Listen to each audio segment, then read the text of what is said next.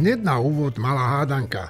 Nie, nebojte sa, nebude ťažká. Som si istý, že ju všetci celkom ľahko uhádnete. Vrátane mojich kolegov Mariny Gálisovej, Martina Mojžiša, Štefana Hríba, Juraja Petroviča a Tomáša Zálešáka. Okrem hádania budú dnes hovoriť aj o tom, čo sa v posledných dňoch odohralo doma i vo svete. Ja sa volám Eugen Kordáno a teraz prejdime k tej hádanke. Kto to je?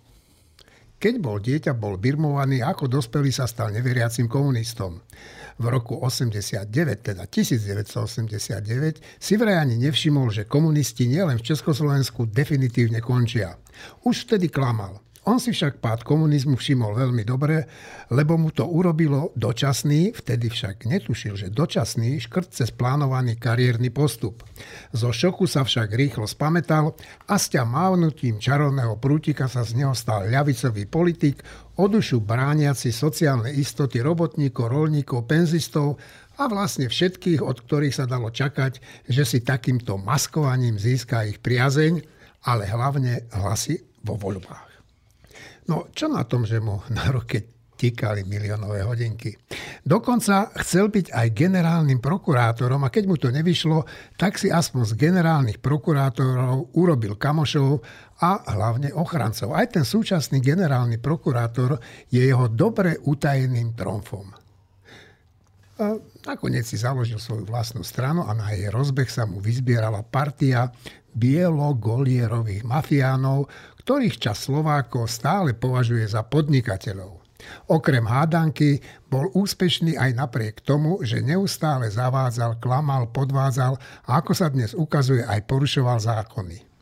Je podozrivý nielen zo spáchania trestných činov, ale aj z toho, že zo Slovenska urobil mafiánsky štát, ktorý ovládali naši ľudia. Už, už sa zdalo, že jeho koniec je neodvratný, že definitívne skončí, ale nakoniec mu na pomoc priskočil jeho dlhoročný kritik, neúspešný premiér a ešte neúspešnejší minister financií a pomohol mu vyhrabať sa z hrobu. Politická mŕtvola ožila a dnes to vyzerá tak, že sa môže vrátiť k moci. Kto to teda je? Nebudem vás trápiť ani mojich kolegov hádanku vyriešil Peter Zajac. Robert Fico nechce rozkladať demokraciu, on ju chce zničiť. Hej.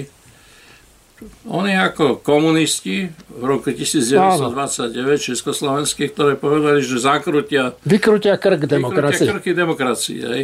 No tak to je Fico dnes a to je už nie, to už je nezmeniteľné táto pozícia. Ale rovnako, rovnako hrozbou pre demokraciu je aj Igor Matovič ako človek, ktorý demokraciu ničí, ktorý demokraciu rozkladá a je to v ňom. No, tak ja sa vás najprv spýtam, sú obidva rovnakou hrozbou pre demokraciu Robert Fico aj, aj, mm, aj Igor Matovič? Martin. Uh, ja myslím, že asi nie sú rovnakou hrozbou, ale obidvaja sú za tou čiarou, uh, za ktorou už to nemá veľký zmysel rozlišovať, že či je jeden dvakrát horší, alebo o milimeter horší, alebo stokrát horší. Proste obidvaja sú tak zlí, že e, keby oni boli premiéry, tak je to úplná katastrofa. Keď budú v akejkoľvek vláde, tak je to e, veľmi zlé pre tú vládu a tá vláda bude buď veľmi zlá, alebo to bude mať veľmi ťažké.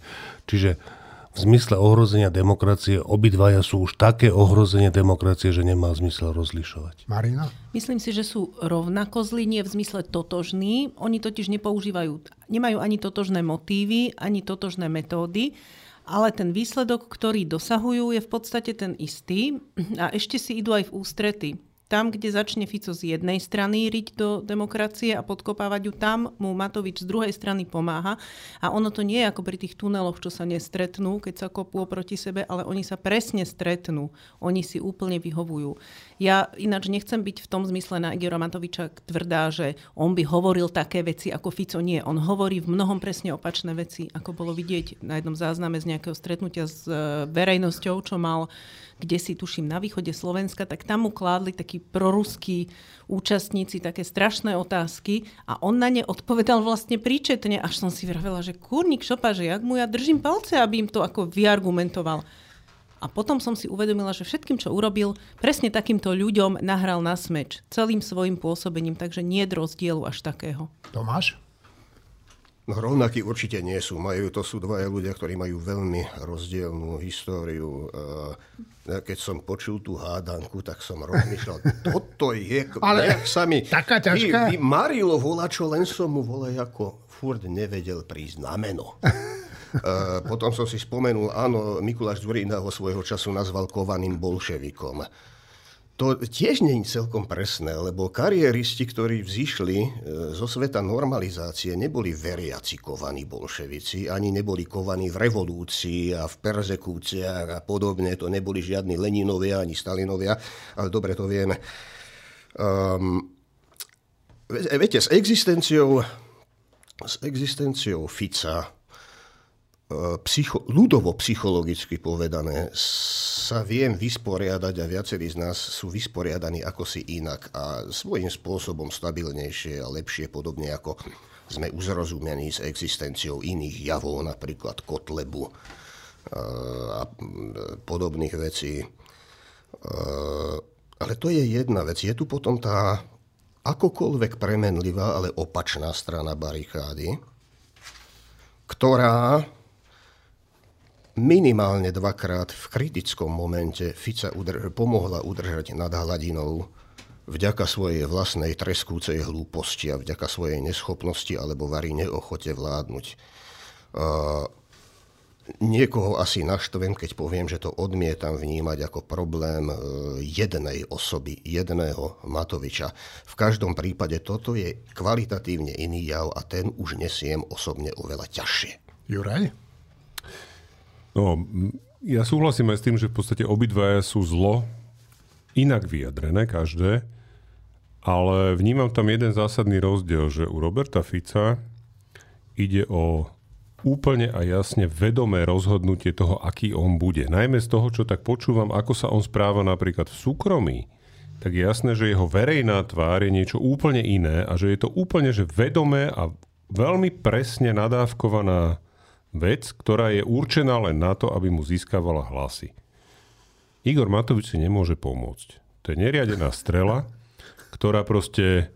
On keď cíti nedostatok záujmu o svoju osobu, tak on proste vymyslí úplne čokoľvek, aby zaujal. A to budú trojnásobné platy učiteľom, alebo ja neviem, 18 týždňov dovolenky, alebo proste potraviny zadarmo pre všetkých, hoci čo vymyslí, len aby zaujal pozornosť a vyvolal zase nejakú vlnu komentárov o sebe, lebo on, on nevie bez toho žiť. A to je ten rozdiel. Robert Fico bojuje o záchranu svojho s prepačením zadku pred väzením a tomu prispôsobil spôsob svojho boja, ktorý je že absolútne nechutný, zavrhnutia hodný a odporný, ale on veľmi presne vie, čo robí. Igor Matovič často podľa mňa do poslednej sekundy vôbec netuší, že ako to presne vypáli, len ho trasie od tej potreby tej, toho záujmu a tým pádom je schopný úplne čohokoľvek. Čo je horšie pre Slovensko, ťažko povedať. Oboje je veľmi zlé. Štefan. Tak rozdiel jeden je taký evidentný, že jeden e, chce mať moc a byť dôležitý na to, aby on a veľa ľudí okolo zarobili na tom. Druhý chce mať moc a byť dôležitý preto, aby mal bol, moc a bol dôležitý. To je rozdiel, lebo e, jedno je, že veľká korupcia, druhé nie je veľká korupcia, ale e, tým spôsobom, keď človek chce mať moc a byť dôležitý len preto, aby mal moc a bol dôležitý, tak tým spôsobom, však sme to videli za uplynulé tri roky, spôsobí to, že E, ten priestor, ktorý je antikorupčný, vyprázdni a, a poskytne ho tomu, čo tu bolo predtým. Že to, že sa teraz všetci tak trocha modlíme, že aby sa nestalo to, že bude smer 1, smer 2 a republika a neviem kto vo vláde, to nie je spôsobené tým, že sa nepekne píše o Matovičovi alebo o Ficovi alebo neviem o kom. To je spôsobené spôsobom výkonu e, verejných vecí, politiky, ktoré tu za tri roky Igor Matovič vniesol. A tento spôsob je natoľko ničivý, že pre ľudí, pre veľa ľudí, pre časť ľudí je, je priateľnejšie to, čo tu bolo, vrátane vraždy, než to, čo tu je teraz, 3 roky. To je strašná vec. Toto dokázať je takmer nemožné.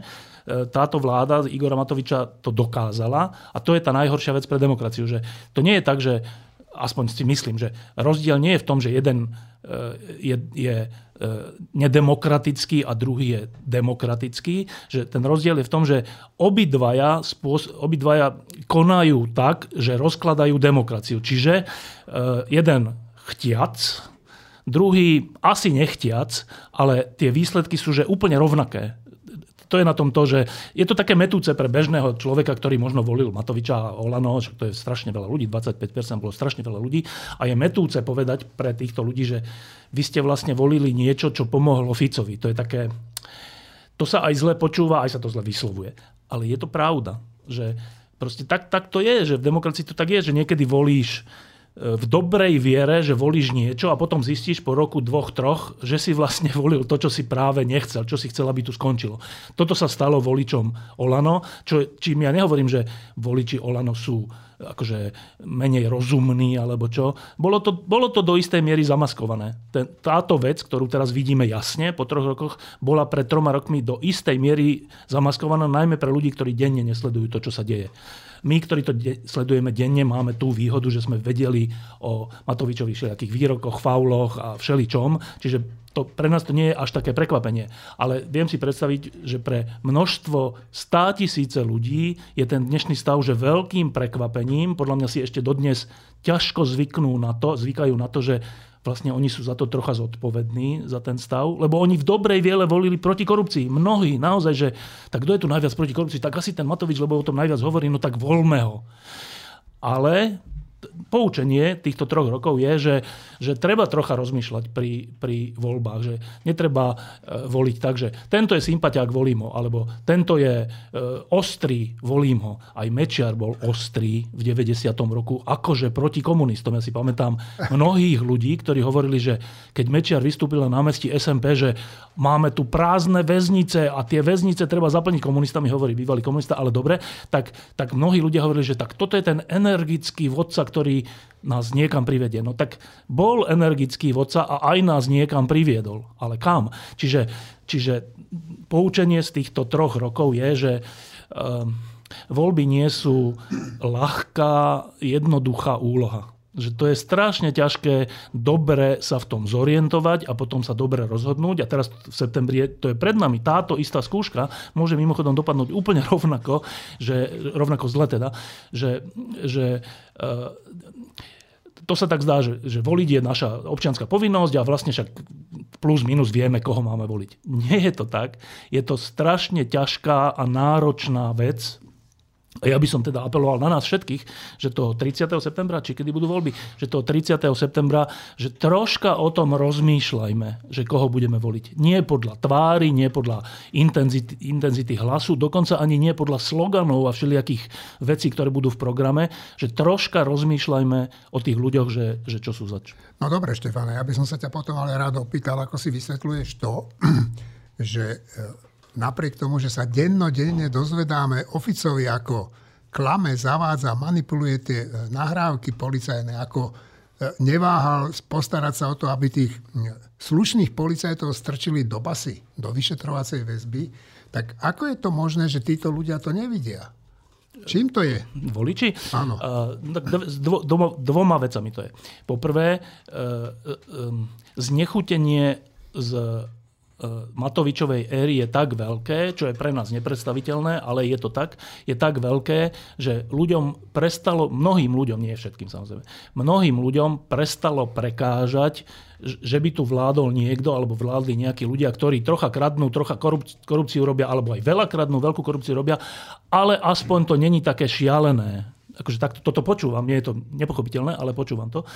A to je ten dôvod, že, že proste máš na výber medzi dvoma zlými možnosťami, tak si vyberieš tú, ktorá je z nejakého hľadiska pre teba priateľnejšia. Pre mňa je prekvapujúce, že e, smer je priateľnejší pre časť ľudí, ale, alebo hlas. Ale je to tak, že vidíme z voličov hlasu, keď sa analýzujú, čo sú zač, to nie sú akože komunisti alebo nejakí, že e, proruskí ľudia, tam je veľa práve že prozápadných ľudí a veľa, veľa akože demokratických ľudí, ale proste ten rozdiel je pre nich tak znesnesiteľný, teda ten rozdiel medzi očakávaním a tým, čo Matovič splnil, že nakoniec volia hlas. Druhý dôvod, e, rovnako dôležitý, je, že keď si pozriete, keď bežný človek, asi bežný človek nepozerá všetky tlačovky, ale v zásade k nemu nejako preniknuté správy, televízne noviny, ja neviem ako.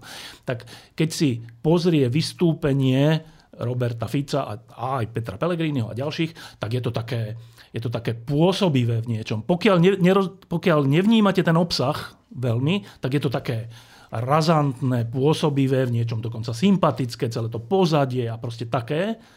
A proti tomu počúvame čo? Nič. Ja, ja neviem, čo, že keď henty útočia, hen, hen, keď henty útočia na vyšetrovateľov alebo na, ja neviem, na NAKU alebo na špecializovaný trestný súd, tak to je niečo. A prečo tí druhí nehovoria, alebo hovoria, neviem, ja, to, ja, ktorý to denne sledujem, to neregistrujem. Čiže, a to je strašne dôležitá vec, že keď sa opakovane, opakovane na verejnosť obracia nejaká v úvodzovkách pravda, tak ak nezaznie iná bez úvodzoviek, tak tá v úvodzovkách sa stane pravdou. Proste, že komunikácia tejto štvorkoalície pôvodnej je v tomto zmysle úplnou katastrofou, že oni sú v mnohom na dobrej strane, ale nechajú sa, a neviem či prekričať, ale ako keby ne, nepovažovali za dôležité vysvetľovať elementárne veci. A potom to dopadá tak, ako to dopadá. No, ja by som rád k tomu ešte dodal, že mm, ja na tlačovky Roberta Fica nechodím, lebo nemám na to ako si žalúdok, ale ja si začnem chodiť, lebo keď vidím, ako tí novinári tam sedia a napriek tomu, že je už úplne zjavné, že on klame, keď te, te, existujú dôkazy a väčšina tých novinárov sa ho na to nespýta poriadne. Netlačia ho k múru, aby teda vysvetlil, prečo klame a, jak, a, a, a prečo to robí. No tak uh, asi bude tam treba začať chodiť a pýtať sa ho na to. No, uh, Juraj. Prepač, tam je, je ale jedna komplikovanosť toho je, ja to sledujem, no. aj keď ty si tam niekedy, alebo tak, že komplikovanosť toho je, že keď si na nejakej tlačovke, tak u nás sa tak zaužívalo, že ako keby si bol na cudzej pôde no. a tí, tí domáci sa absolútne povzbudzujú a podporujú v tom, že keď sa niečo nepríjemné opýtaš, tak oni sa zasmejú alebo urobia nejaké také gesto, akože čo tento blázon sa tu pýta, alebo čo nás tu vyrušuje, alebo niečo také. A to je psychologicky úplne ťažká situácia, že oni sú akože doma a novinári sú hostia a teraz tí domáci robia úplne že nátlak na to, že takto to je, nepýtaj sa. Ne... A bežný novinár, úplne pochopiteľne, radšej z toho vycúva, že dobre, tak to iba zaznamená. Nebude, ne, nebude tam vstupovať do takého nepríjemného konfliktu s domácimi.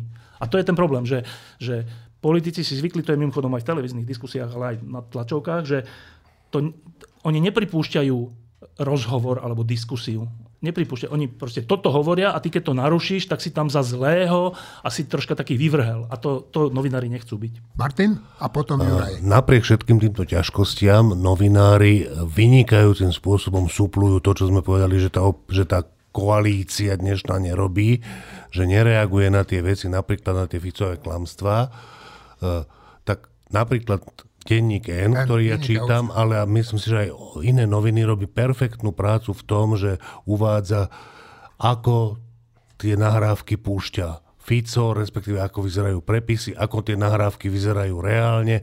Textovo. Proste, ale textovo, robia to textovo, vieš. Textovo, ale niekedy to aj púšťajú. Niekedy... Ja rozumiem, ale vieš, že, že ľudia, bežní ľudia pozerajú telku, správy. Uh, rozumiem, ja len hovorím, že, že teda minimálne denní gen robí v tomto vynikajúcu prácu a, a supluje robotu, robotu uh,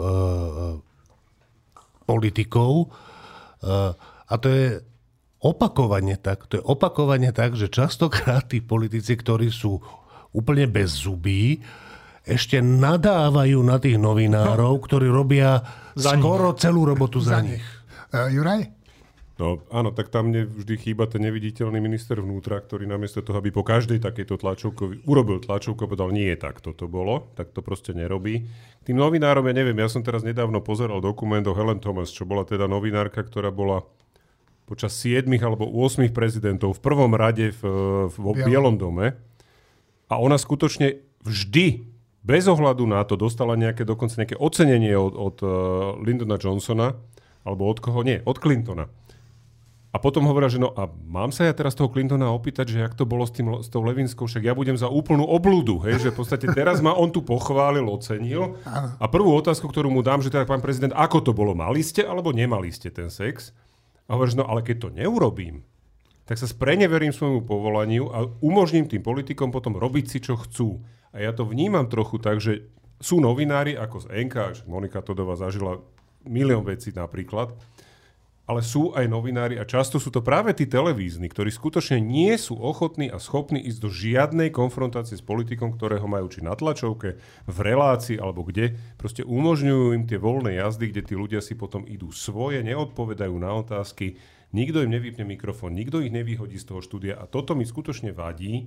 A keď sa vrátim k tomu, že prečo, prečo že ľudia dnes chcú voliť Fica a, a hlas alebo tak, Eh, ja som tu mal na, na debate človeka, ktorý často chodí do Afganistanu. Je to, je to človek, ktorý sa rieši jaštery a proste biológ. A on mi hovoril, že po tom, čo sa Taliban znovu ujal moci v Afganistane, tak veľa ľudí v Afganistane hovorí, že no, je to síce Taliban, ale, ale, není, tu, ale není tu vojna. Áno. Nevybuchujú tu proste bomby na, na uliciach. Ktoré Naš... tam nastražoval Taliban. Ktoré tam nastražoval Taliban, áno. Ale vieš, to už je presne ten level, na ktorý, na ktorý tí ľudia nedomyslia. A obávam sa, že rovnako tí ľudia u nás nedomyslia. Že no, síce sme za 12 rokov nám úplne zhavarovalo všetko, ale bol pokoj. No tak keď pokoj je jedinou hodnotou, ktorú občan chce mať, tak áno, tak potom je to dobré toho voliť.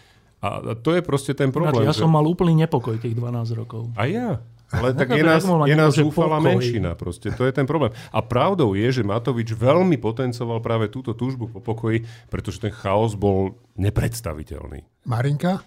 Ono to je ten pokoj toho majiteľa reštaurácie, ktorému mafiani prídu rozmlatiť celú reštauráciu a potom mu prídu ponúknuť ochranu, že keď ako bude platiť, tak už tam bude mať pokoj. Uh-huh. Tak ak sa občan zmierí s tým, že bude vyplácať svojim hlasom mafiánov, aby zariadili pokoj, čiže aby zariadili, že oni sami nebudú vystrájať, no tak potom to bude ten pokoj. Ale za nejakú cenu. Uh, Martina, potom Tomáš, ty, dobre? Uh, Tomáško, neboj sa, dám ti slovo, aby čitatelia, ja, ja naši poslucháči ja sa, ja sa, ja sa že ti nechcem ja dať slovo. Ja sa ťa vôbec nebojím. Dobre.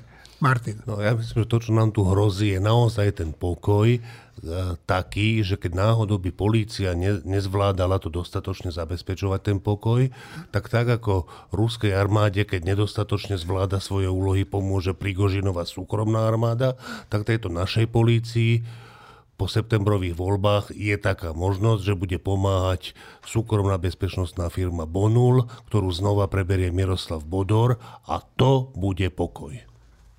Tomáš?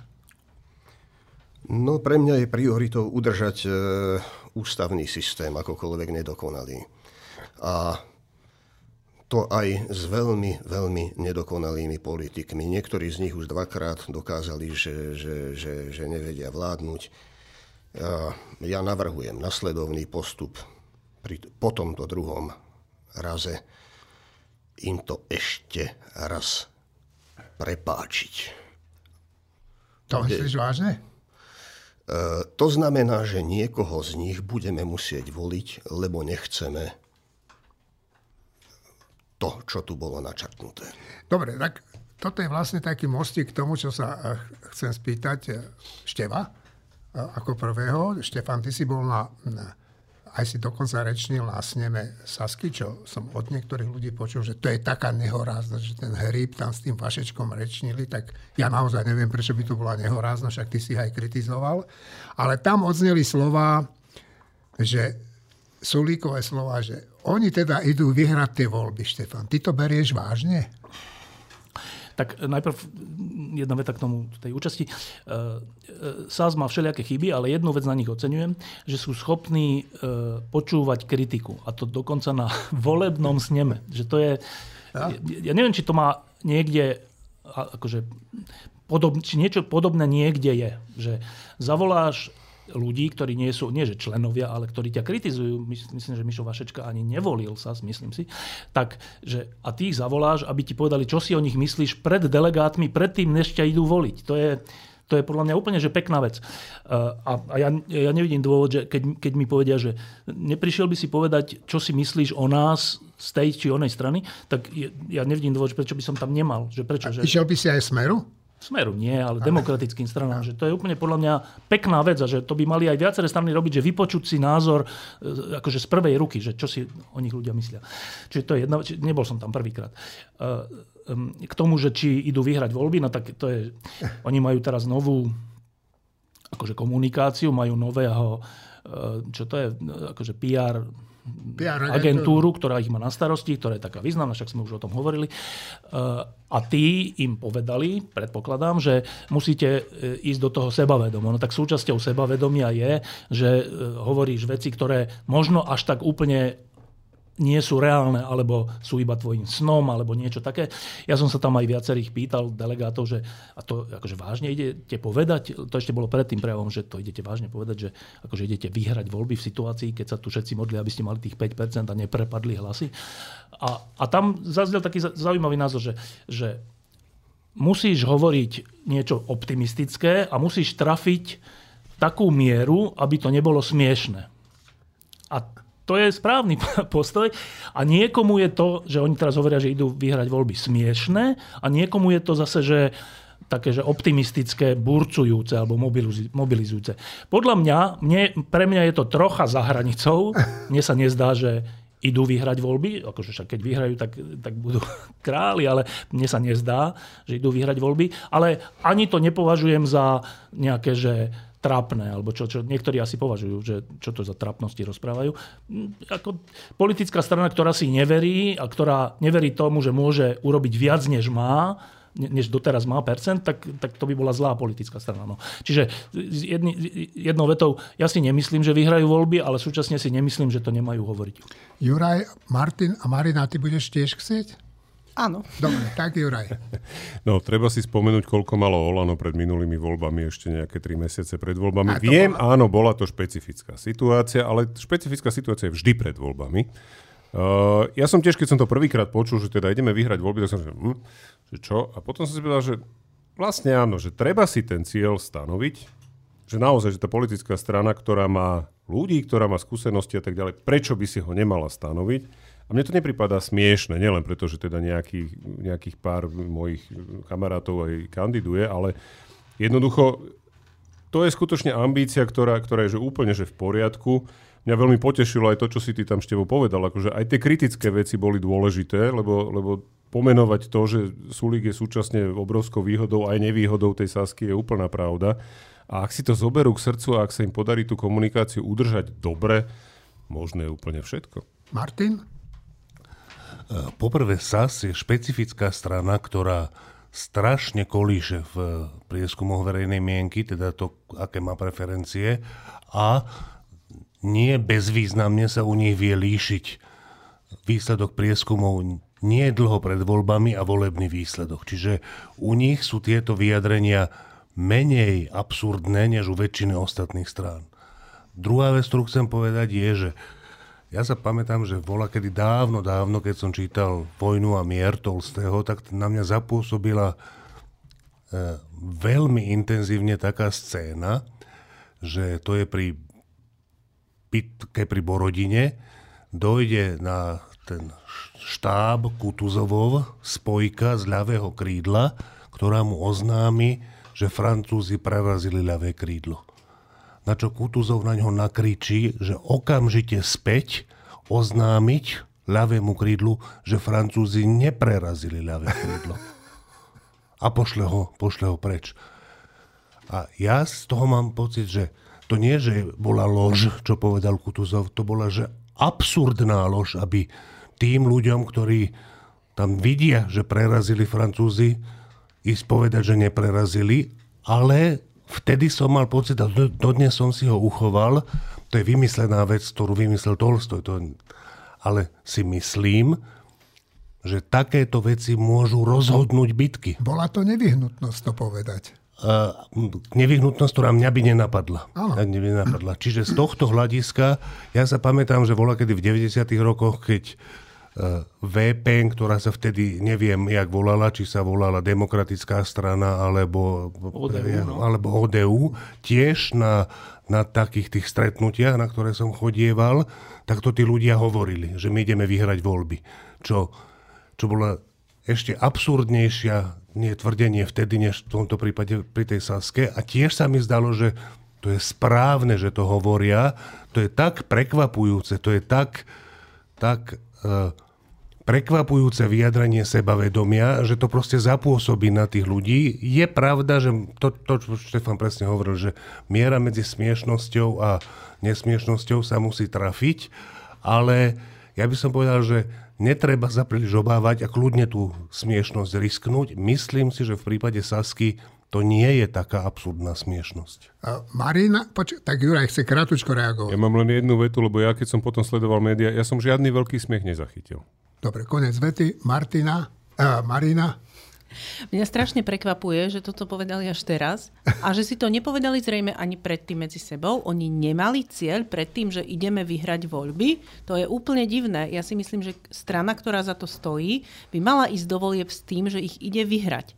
Ak si to potrebuje zároveň povedať verejne, tak OK, riskuje tým niečo, ako sa už kolegovia vyjadrili, ale stále si myslím, že mať cieľ vyhrať voľby je nie že legitímna vec v súťaži politickej, ale je to priam nevyhnutné, aby tí ľudia ľudia dosiahli čo najlepšie výkony, aby podali najlepšie výkony, lebo u nás je najväčší problém inak to, že ľudia nepodávajú svoje najlepšie výkony. Že stále sa uspokojujú s niečím priemerným až podpriemerným a povedia si, no aj 60% je dobré, no tak aj 40 je dobré a stále to klesá a potom to tu tak vyzerá. A keď si politická strana nepovie, že dáme do toho 150%, lebo my tie voľby ideme vyhrať, tak kam to dopracuje?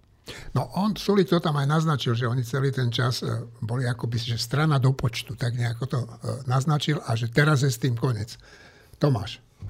No ja som e, sa tu pred chvíľou vyjadril príliš zjednodušene a s dávkou irónie. Bojím sa, že sa to zle pochopí, keď som hovoril o tom odpúšťaní. Ne, ne, to je v každom prípade, e, keby som ja bol na tom fóre SAS, tak bohužiaľ neodpustil by som si ešte niektoré iné varované poznámky alebo kritické poznámky.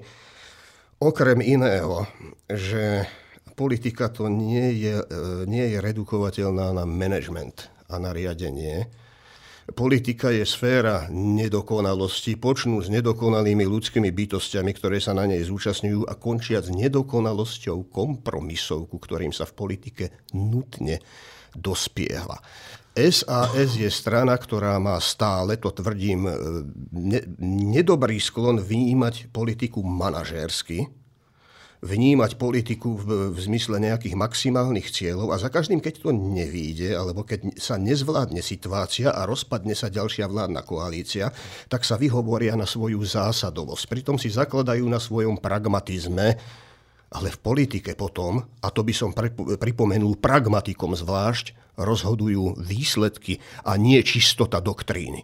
No, na tom sneme e, im to niečo podobné im povedal Vašečka, teda, že e, mali by sa za to, to ten prvý odchod z vlády, pád vlády e, za Ivety Radičovej, že mali by priznať, že to bola hlúposť. E, takže toto tam, niečo také podobné tam odznelo. Ale Sulik to aj povedal už. Martin? Opakovane. E, bez ohľadu na to, čo Sulik povedal, ja si myslím, že to nebola hlúposť. Čiže ja by som im určite neodporúčal, aby povedali, že to bola hlúposť, lebo podľa mňa oni dopredu povedali, čo budú robiť a dodržali to. Dodržali to, pričom to, čo išli robiť, bolo v súlade s tým, s čím vstupovali do volieb. Ja si myslím, že do smrti nezmením názor, aj keby Richard Sulík ho zmenil, že vtedy to hlasovanie bolo správne a vtedy ich postup bol správny. Nie, ale on, on, on takto, že aby sme boli presní, že uh, Sulík nepovedal, že to bolo nesprávne, on iba povedal, že to mali urobiť ináč, že nemali uh, zostať v, teda v miestnosti hlasovacej, mali odísť von, čím by bolo jasné, že teda nebudú hlasovať a celé by sa to možno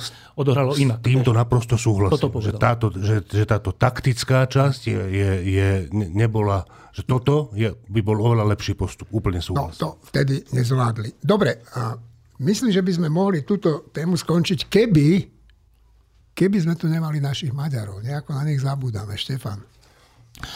Nezabúdame. Z okolností včera som sa rozprával so Žoltom Šimonom, ktorý e, je teda predsedom Maďarského fóra. To je tá alternatívna strana voči e, strane alebo koalícii, ktorá sa volá Aliancia, ktorá združuje bývalý most a SMK a ešte niekoho. Eh, je podľa mňa úplne dobré, že sa nedohodli, že idú spolu, lebo eh, tie, tie, najmä SMK je dnes skôr Orbánovská než nejaká iná strana a to, to nie je dobrá cesta pre slovenských Maďarov, podľa mňa.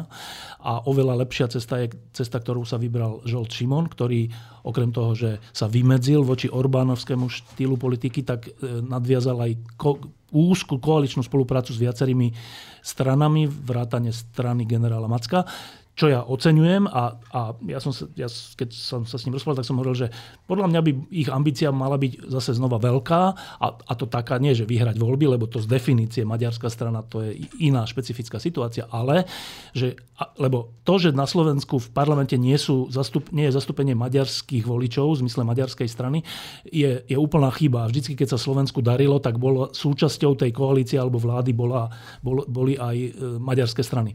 A, a myslím si, že to bude bude tak ešte dlho a, a preto by bolo dobré, keby Žol Čimon a Maďarské fórum v tej koalícii e, presvedčilo najmä maďarských voličov, že, že to je tá strana, ktorá bude zastupovať ich záujmy. To, v tomto im teda priam nenovinársky držím palce. Martin? Ja som sa prednedávnom rozprával so Žoltom Simon, Šimonom a ešte s nejakými ľuďmi. Asi traja sme tam len boli.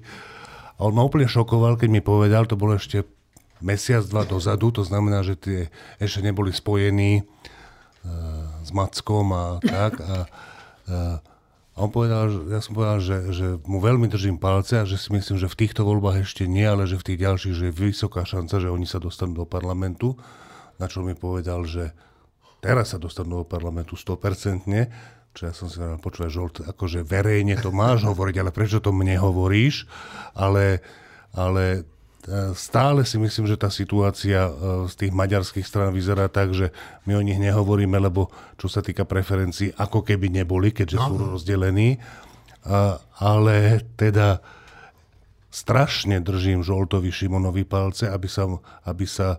Ja si dokonca myslím, že oni sa aj môžu nejakým spôsobom spojiť, ak by bol možný nejaký rozumný kompromis o tom, čo budú robiť, čo nebudú. Je otázka, či naozaj s Orbánovskými Maďarmi sa dá robiť rozumný kompromis, skôr asi nie. Každopádne ja si myslím, že, že to je úplne, že každému normálnemu človeku jasné, že to je úplne, že väčšine prítomná premisa slovenskej politiky, že bez slovenských Maďarov sa to robiť nemá a nedá.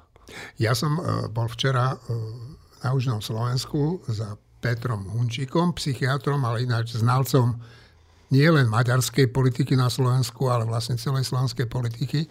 A on mi povedal takú šokujúcu vec, že, že on si aj myslí, že vlastne tí maďarskí politici v tej aliancie ani nechcú, aby boli zvolení. Že im sa takto žije pohodlne. Majú vždy nejaké 3%, dostanú peniaze, potom im niečo pošle Orbán a nemajú žiadnu zodpovednosť. No, neviem, či to je tak. Marina. Ja chcem len dodať k tomu, že či je dobré, aby boli maďarské strany v parlamente. Určite áno, lebo jedným z cieľov tohto štátu by malo byť, aby sa všetci v ňom cítili doma, aby cítili určitú príchylnosť k tejto krajine, zodpovednosť za ňu a k tomu patrí aj to, že aby sa cítili reprezentovaní. A keď sa oni necítia reprezentovaní, slovenskí Maďari, tak je väčšie riziko, že budú hľadať pocit reprezentácie, zastúpenia u Orbána. Ani by nebol až taký problém, keby ho hľadali že istým pohľadom v Maďarsku, ale Maďarsko je momentálne Orbán. Uh, Juraj a potom uh, Tomáš. Ja skúsim, Martin, že... Nie, Juraj. Dobre. Ja Martin. že uh, istú malilinku nádej prechovávam z faktu, že Dimeši sa chystá vstúpiť do aliancie. Do volieb je ešte dosť ďaleko, aj keď do odozdávania kandidátok už nie až tak. Dimeši podľa mňa má potenciál rozbiť všetko, čoho sa dotkne.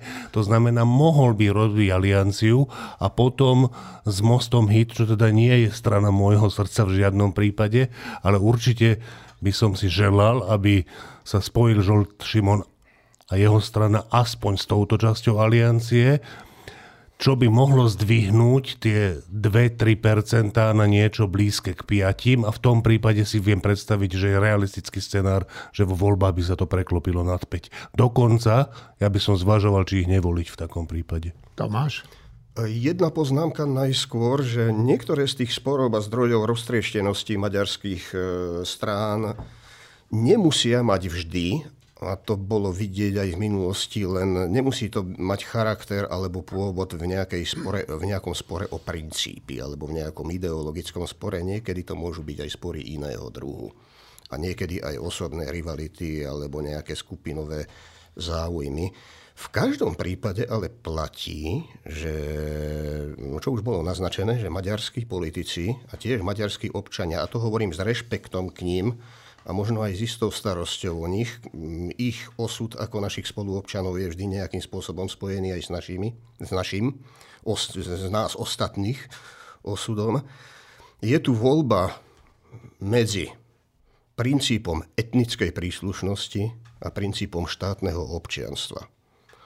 Tí, ktorí zvolia toto druhé ako zdroj, ako, ako základný princíp svojej motivácie, tým držím palce a som za istých okolností schopný aj hodiť im e, svoj volebný hlas. Ukrajina vraj plánovala útoky na ciele v ruskom vnútrozemí. No, ja by som sa potešil, ale na žiadosť USA však od toho ustúpila. Každopádne sa na mnohých miestach, dokonca aj na Kryme, ozývajú výbuchy. Ukrajina sa k ním síce oficiálne niekedy hlási, niekedy nehlási, ale je skoro isté, že za nimi stojí. Celý svet očakáva, kedy ukrajinská armáda spustí protiofenzívu. Dúfajme, že bude úspešná. Bohužiaľ, v piatok sa asi v bezpečnostnom radare generála Pavla Macka nedozvieme viac, lebo ten je momentálne na Ukrajine a tak sa pýta Mariny, ktorá sa hlási a chce o tom niečo povedať. Chcem len povedať, že Ukrajinci sa čiastočne priznali k eh, dronovým útokom na územie Kry, okupovaného Krymu.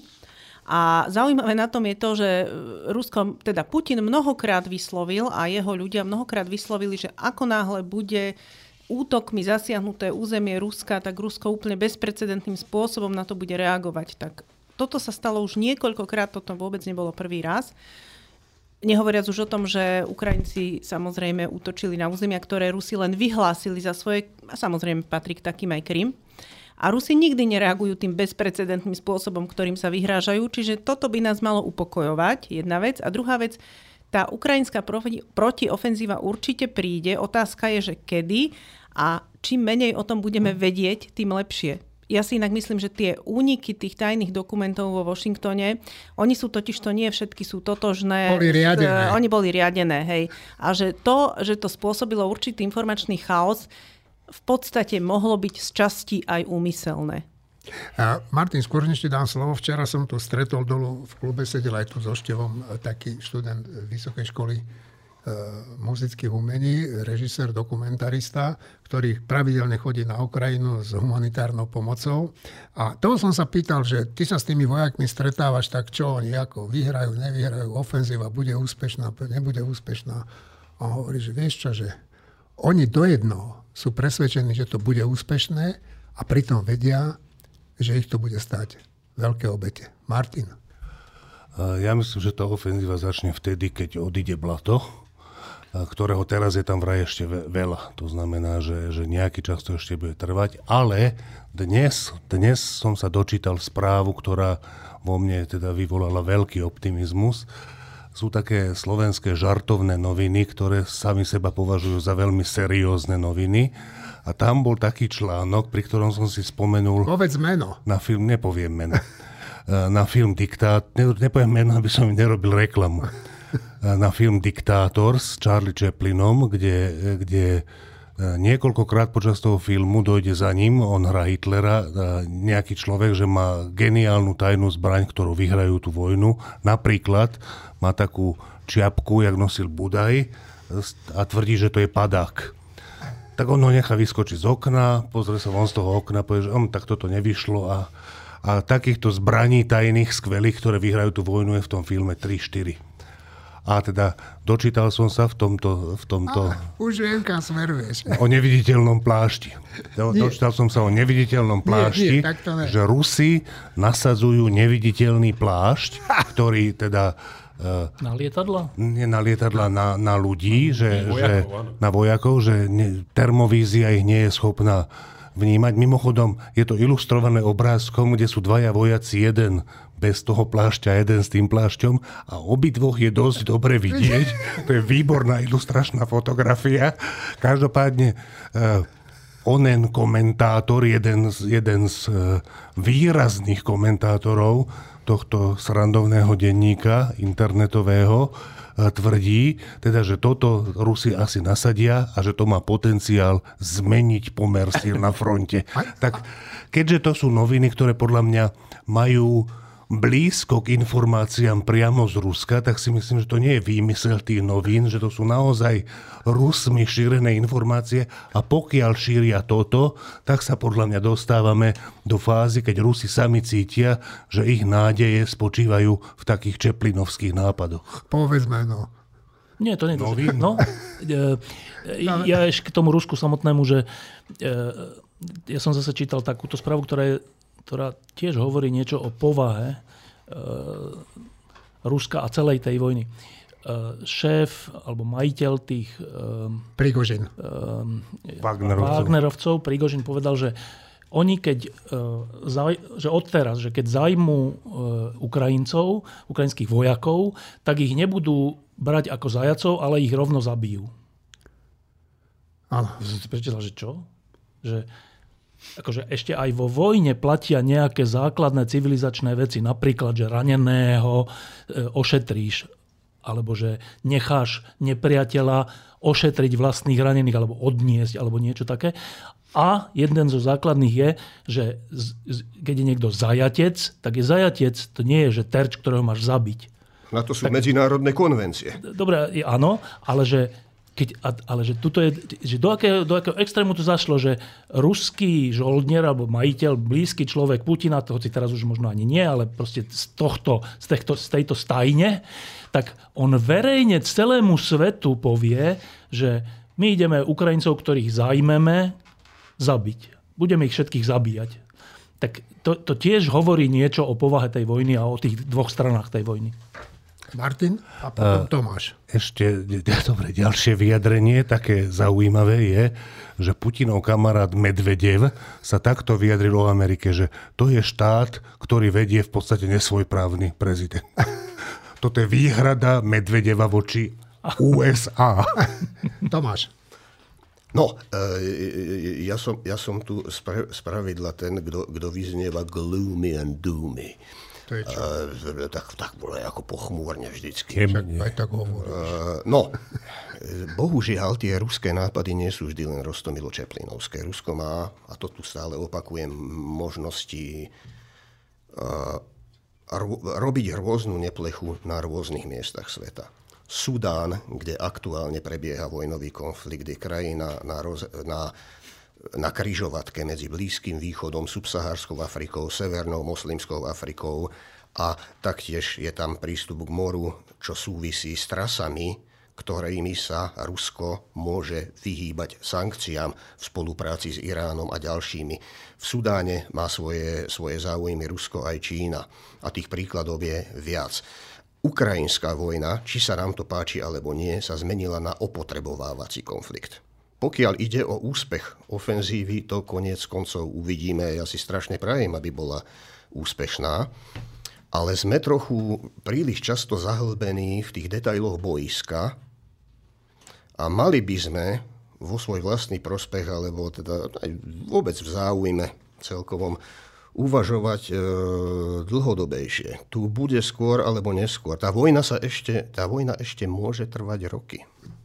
To je jedna vec, to je jeden problém. E, mali by sme ale uvažovať, aký bude onen mier, ako sa, ako sa ošetria e, politicky výsledky tej vojny, či ten mier bude dostatočne stabilný, založený na, na takom systéme, na udržaní ktorého budú mať všetky zúčastnené strany dostatočný záujem na to, aby ho nerozkolísali, ak to nemá byť len odrazový mostík nejakému ďalšiemu, nedaj Bože, väčšiemu konfliktu a v každom prípade ale smerujeme po rokoch viac menej unipolárneho sveta k svetu pri najmenšom bipolárnemu.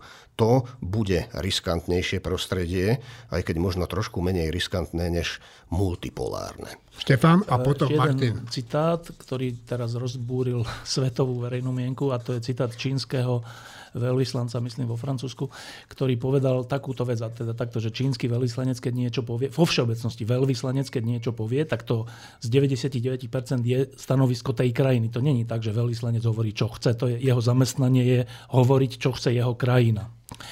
No a s týmto vedomím e, čínsky veľvyslanec, myslím vo Francúzsku, povedal, že e, tie krajiny, ktoré boli súčasťou akože sovietskej ríše, napríklad pobalské krajiny, Estonsko, Litva, Lotyšsko a ďalšie, že to sú vlastne také krajiny, ktoré nemajú nejakým spôsobom právo na existenciu, lebo nemajú vlastne právnu subjektivitu. Tak to vec povedal.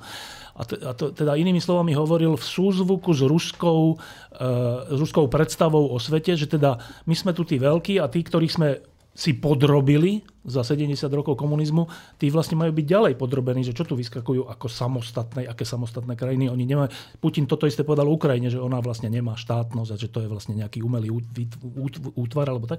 A teraz to hovorí, že čínsky veľvyslanec, teda inými slovami čínsky režim, a teraz, že čo to vlastne znamená? Že to, to, pre nás na Slovensku to je také, že nejaký čínsky veľvyslanec v, v Paríži navyše nehovorí o nás, ale o Pobalti. Čo, čo my s tým máme? No máme s tým toto, že keďže Rusko je dnes izolované od západu, tak hľadá si spojencov, kde len môže, od, od Číny až po Severnú Kóreu. Dobre? A, a nachádza tých spojencov, však nedávno bol čínsky prezident v Moskve a niečo tam, nejaké komunike tam dohodli, hoci nie také, aké chcel Putin, ale stretávajú sa dobre. Čína neodsúdila tú agresiu, Čína je nejakým spôsobom viac na strane Ruska, než na strane Ukrajiny. No. A teraz tieto dve mocnosti, vlastne akú oni majú predstavu o svete, to sa nás úplne týka. Oni majú takú predstavu o svete, že keď si veľký a niekoho zvalcuješ, rozbombarduješ, vyzabíjaš a okupuješ, tak potom za 10, 20, 50 rokov je to už navždy tvoje územie. A to je taká predstava, ktorá pre Slovensko je úplne že zničujúca. Že ak by sa presadila predstava o svete, Číny a Ruska, ktorí sú dnes akože trocha spojenci, tak ak by sa predstavila, presadila, tak pre Slovensko špeciálne, túto malú krajinu a nás v nej, by to znamenalo, že o nás by sa začalo hovoriť, že my nemáme e, právnu subjektivitu. Však my sme tiež boli súčasťou sovietského impéria. A čo, čo my tu vlastne vyskakujeme, že samostatné Česko, samostatné Slovensko a nevie, Polsko. Však čo vy chcete, buďte ticho, my veľké dve mega veľké územím krajiny, vy ste pod nami. Čiže e, ja keď som si prečítal to, to vyhlásenie čínskeho veľvyslanca, a samozrejme oficiálne sa potom čínsky režim od toho dištancoval, že nie, my to tak až nemyslíme, no ale tak čo má robiť? To, to, to bolo, že prerieknutie, teda, že pravdy, tak, tak e, ja keď som si to prečítal, tak som si uvedomil, že, že ako absurdné je tá diskusia, ktorá je na Slovensku o vojne na Ukrajine. Že ako je to, že veď tu ide o našu existenciu. Že doslovne, nie že prenesenie, že na hranici budeme mať niekoho, alebo čo, že tu ide o našu existenciu. A ak sa presadí ruský a čínsky model sveta, tak my stratíme právo na slobodnú existenciu. Tomáš a potom Juraj. Takto doplním. Čína, Čína narába s nasledovnou predstavou, alebo pe, sa pokúša pestovať aj túto predstavu vo svete. Je tu hegemónia Spojených štátov, ktorá je nelegitímna, neprirodzená, ktorú je treba zredukovať a treba, treba tu postaviť nejakú alternatívu. Čína zároveň si je vedomá, e, že Rusko vedie tú vojnu na Ukrajine zle. A dokonca som zachytil nejaké vyjadrenie, dúfam, že teraz nepoviem chybu, ale zdá sa mi, že to bolo v nejakom prestížnom periodiku čínskej armády ľudového oslobodenia, kde padla na čínske pomery nebývalo explicitná e, kritika ruského vedenia vojny, to znamená Putinovej generality a Putinovho režimu. V každom prípade Čína má E, záujem na tom, aby e, nemá záujem na eskalácii, na rozšírení tohto konfliktu, určite nie, ale má záujem, poviem to jednoducho, vraziť klín do atlantického spojenectva. Má záujem, a to sa prejavuje, e, masírovať Európu k tomu, aby, aby fungovala separátne ako nejaký ďalší kvázi sprostredkovateľ. A Čína má svoje ekonomické záujmy a má svoje e, obchodné a ekonomické styky aj s Európou, ktorú do istej miery potrebuje. To, že Čína robí takúto vec, v tomto kontexte je treba vnímať potom aj také tie vyjadrenia, ako mal Macron a podobne, ktorý má zase svoje motívy, prečo, prečo sledovať svoju vlastnú zahraničnú trúc e, politiku. S týmto je treba rátať. Ale keď som hovoril o bipolárnom delení sveta, tak mám predovšetkým dnes na mysli tú kvázi druhú studenú vojnu, medzi Západom a Čínou. Pričom Čína sa bude snažiť, aby stávala, pokiaľ to bude možné proti sebe USA a západnú Európu, a respektíve Európu. Dobre, Juraj. A no. potom Marina, teba sa najprv spýtam, než ti dám slovo. Ono, uh, ja sa obávam, že práve s ohľadom na to, čo vlastne ako sa vyjadroval Macron po tej návšteve, takže skôr to Čína vníma ako studenú vojnu medzi Spojenými štátmi a Čínou. Že to je oveľa no, lokalizovanejšie, lebo Čína podľa mňa Európu nevníma ako, ako reálne e, integrálnu súčasť tej koalície, oni naopak sa snažia to rozdeliť. A tam je zaujímavé sledovať aj to, že, že Čína skutočne má na jednej strane veľké obchodné záujmy, lebo však väčšina veľkých firiem má nejaké, nejaké aj podniky v Číne, aj teda dováža z Číny strašne veľa vecí. A teraz v súvislosti s energetickou tranzíciou, napríklad s odchodom od ruského plynu a ropy, rastie význam čínskych firm, ktoré vyrábajú solárne panely a batérie, pretože to je momentálne v podstate jediná komerčne dostupná alternatíva nejakých pohonov a tak ďalej. A teraz je otázka, že do akej miery si to uvedomujú západní politici. Lebo to, že to Čína robí úplne vedome a tlačí nás do tej závislosti, ktorú my v podstate vymeníme závislosť na ruskom plyne za závislosť na čínskych zdrojoch, čo teda je úplne rovnaká tyrania, ak nehoršia, lebo je e, silnejšia Takže tam bude zaujímavé sledovať, že čo preváži, čiže ten ekonomický záujem predávať tieto veci nad tým politickým. Ak, to, ak by to bolo ako v prípade Ruska, tak sa máme čoho obávať, pretože aj tá Čína uprednostní svoj veľmocenský záujem pred nejakými obchodnými záujmami, aj keď významnými v rámci svojho územia. Ja som sa len chcel vrátiť ešte k tomu Prigožinovi, lebo to je klasická ukážka. Ja neviem, či to niekoho môže ešte prekvapiť po tom, čo sme už na Ukrajine videli, že to je proste len ďalší kamienok malinký do mozaiky o tom, že, že ako sa Rusi správajú v tejto vojne a ten Prigožin v tom nie je nejak iný, takže o tom to je. Ešte jednu poznámku k tej Číne, k tomu, čo teraz Juraj povedal, že E, nám sa asi často zdá, zase je to dané aj geograficky, že však Čína je ďaleko, po prvé, čiže tým je menej nebezpečná a po druhé, veď ona historicky a, a civilizačne je taká, že ona ako keby nebola výbojná, že ona je skôr izolovaná sama v sebe, že jej záujem je sústredení dovnútra. V tomto tak trocha žijeme. A podľa mňa to je ale omyl, že omyl, ktorý nás môže nás, teda myslím Západ, e, priviesť na úplne že zlú cestu. A iba taký malý príklad, že že na to sa zabúda, ale to sú, to sú presne tie prejavy, ktoré vám o tej krajine povedia všetko. Keď tu bola čínska delegácia a na, na, na, pred prezidentským palácom boli naši občania, ktorí protestovali za ľudské práva, alebo čo v Číne, tak to je ale neuveriteľné, že na našom území, na území nášho štátu čínska, a teraz neviem, či tajná policia alebo čo, byla našich občanov. Čínska ochranka, hej. Ale to si predstavte, že, čo to, že to je aká, to je aká civilizácia izolácie, že ide im iba o seba, že oni tu sú ako hostia, pozvaní a bijú našich občanov, ktorí si tu hovoria, čo potrebujú. A to tak, nie je zďaleka všetko. A to, no, a to, to sa stalo aj v Prahe, podobné veci a tak, že, že keď niekto mal tibetskú vlajku, tak potom Číňania to išli strhávať a tak, keď bola návšteva v Prahe.